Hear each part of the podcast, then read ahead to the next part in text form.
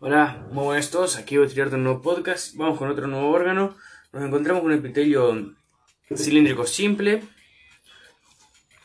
dentro de una mucosa. Una mucosa muy grande que posee también glándulas tubulares simples.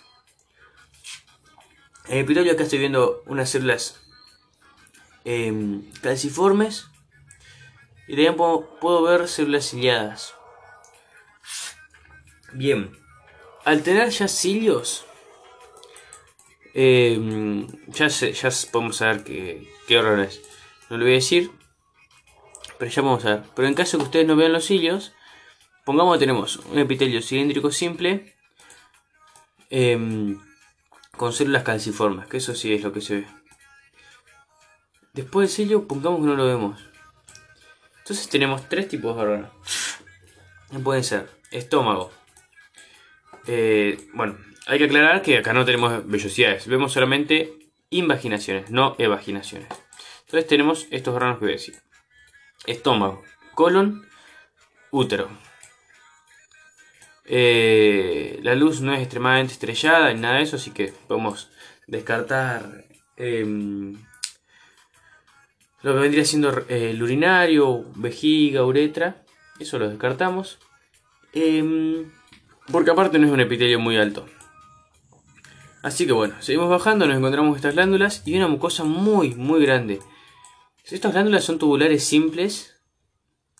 Eh, por lo que medio que podemos hacer un, diagnóstico diferencial. Pero como en estómago y colon también hay glándulas, las criptas Liverpool en, en colon y en estómago, las glándulas gástricas, eh, nos damos un changui más, aunque son muy diferentes, pero bueno.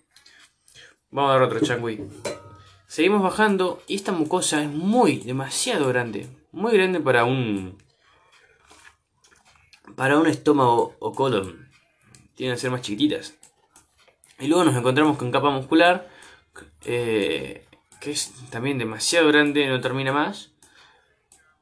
Eh, fibras media desorganizadas. Así que con esto yo hago diagnóstico diferencial de que es eh, útero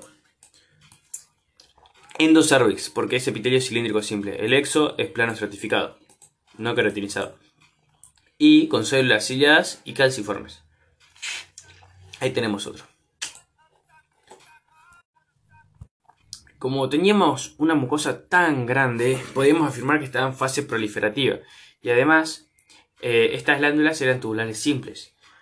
Si fueran medias ramificadas, medias con forma de serrucho, nos da a entender que estamos en fase eh, eh, folicular, secretora se dice acá. Em, bien, continuamos. Nos encontramos ahora con un, órgano, también con epitelio cilíndrico simple, una mucosa bastante grande, pero pareciera un poco más pequeña. Pero no, no, igual de grande, pongamos. O quizás un poquito más. Nos encontramos en esta con glándulas tortuosas, tubulares simples, ramificadas. Y con, bueno, después una muscular de la muco una muscular externa muy grande. Demasiado grande. Con esto ya podemos afirmar que es endocervix en fase secretora. Más que nada por las glándulas tortuosas. Son tubulares eh, simples, ramificadas. Eh, eso ya nos da diagnóstico diferencial.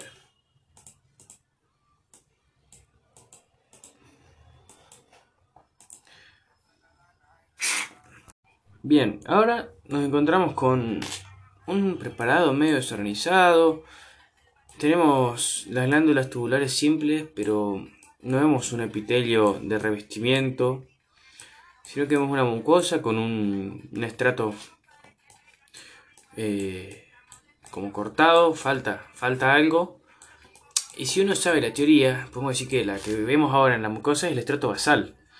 Eh, y lo que no está es el estrato funcional, que se va cuando eh, en la menstruación post no fecundación, eh, donde se va todo el, todo el estrato funcional y demás que estamos diciendo ahora, con también bastante sangre.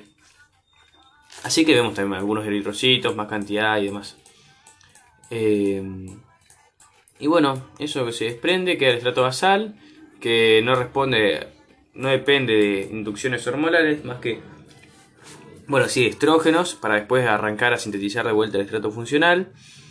Y después nos quedan los, estratos que vimos antes, a partir de, todo, este, todo este funcionamiento. Acá hay em, pocos niveles de progesterona y sí que están subiendo los niveles de, estrógenos, em, sintetizando así todo el estrato funcional.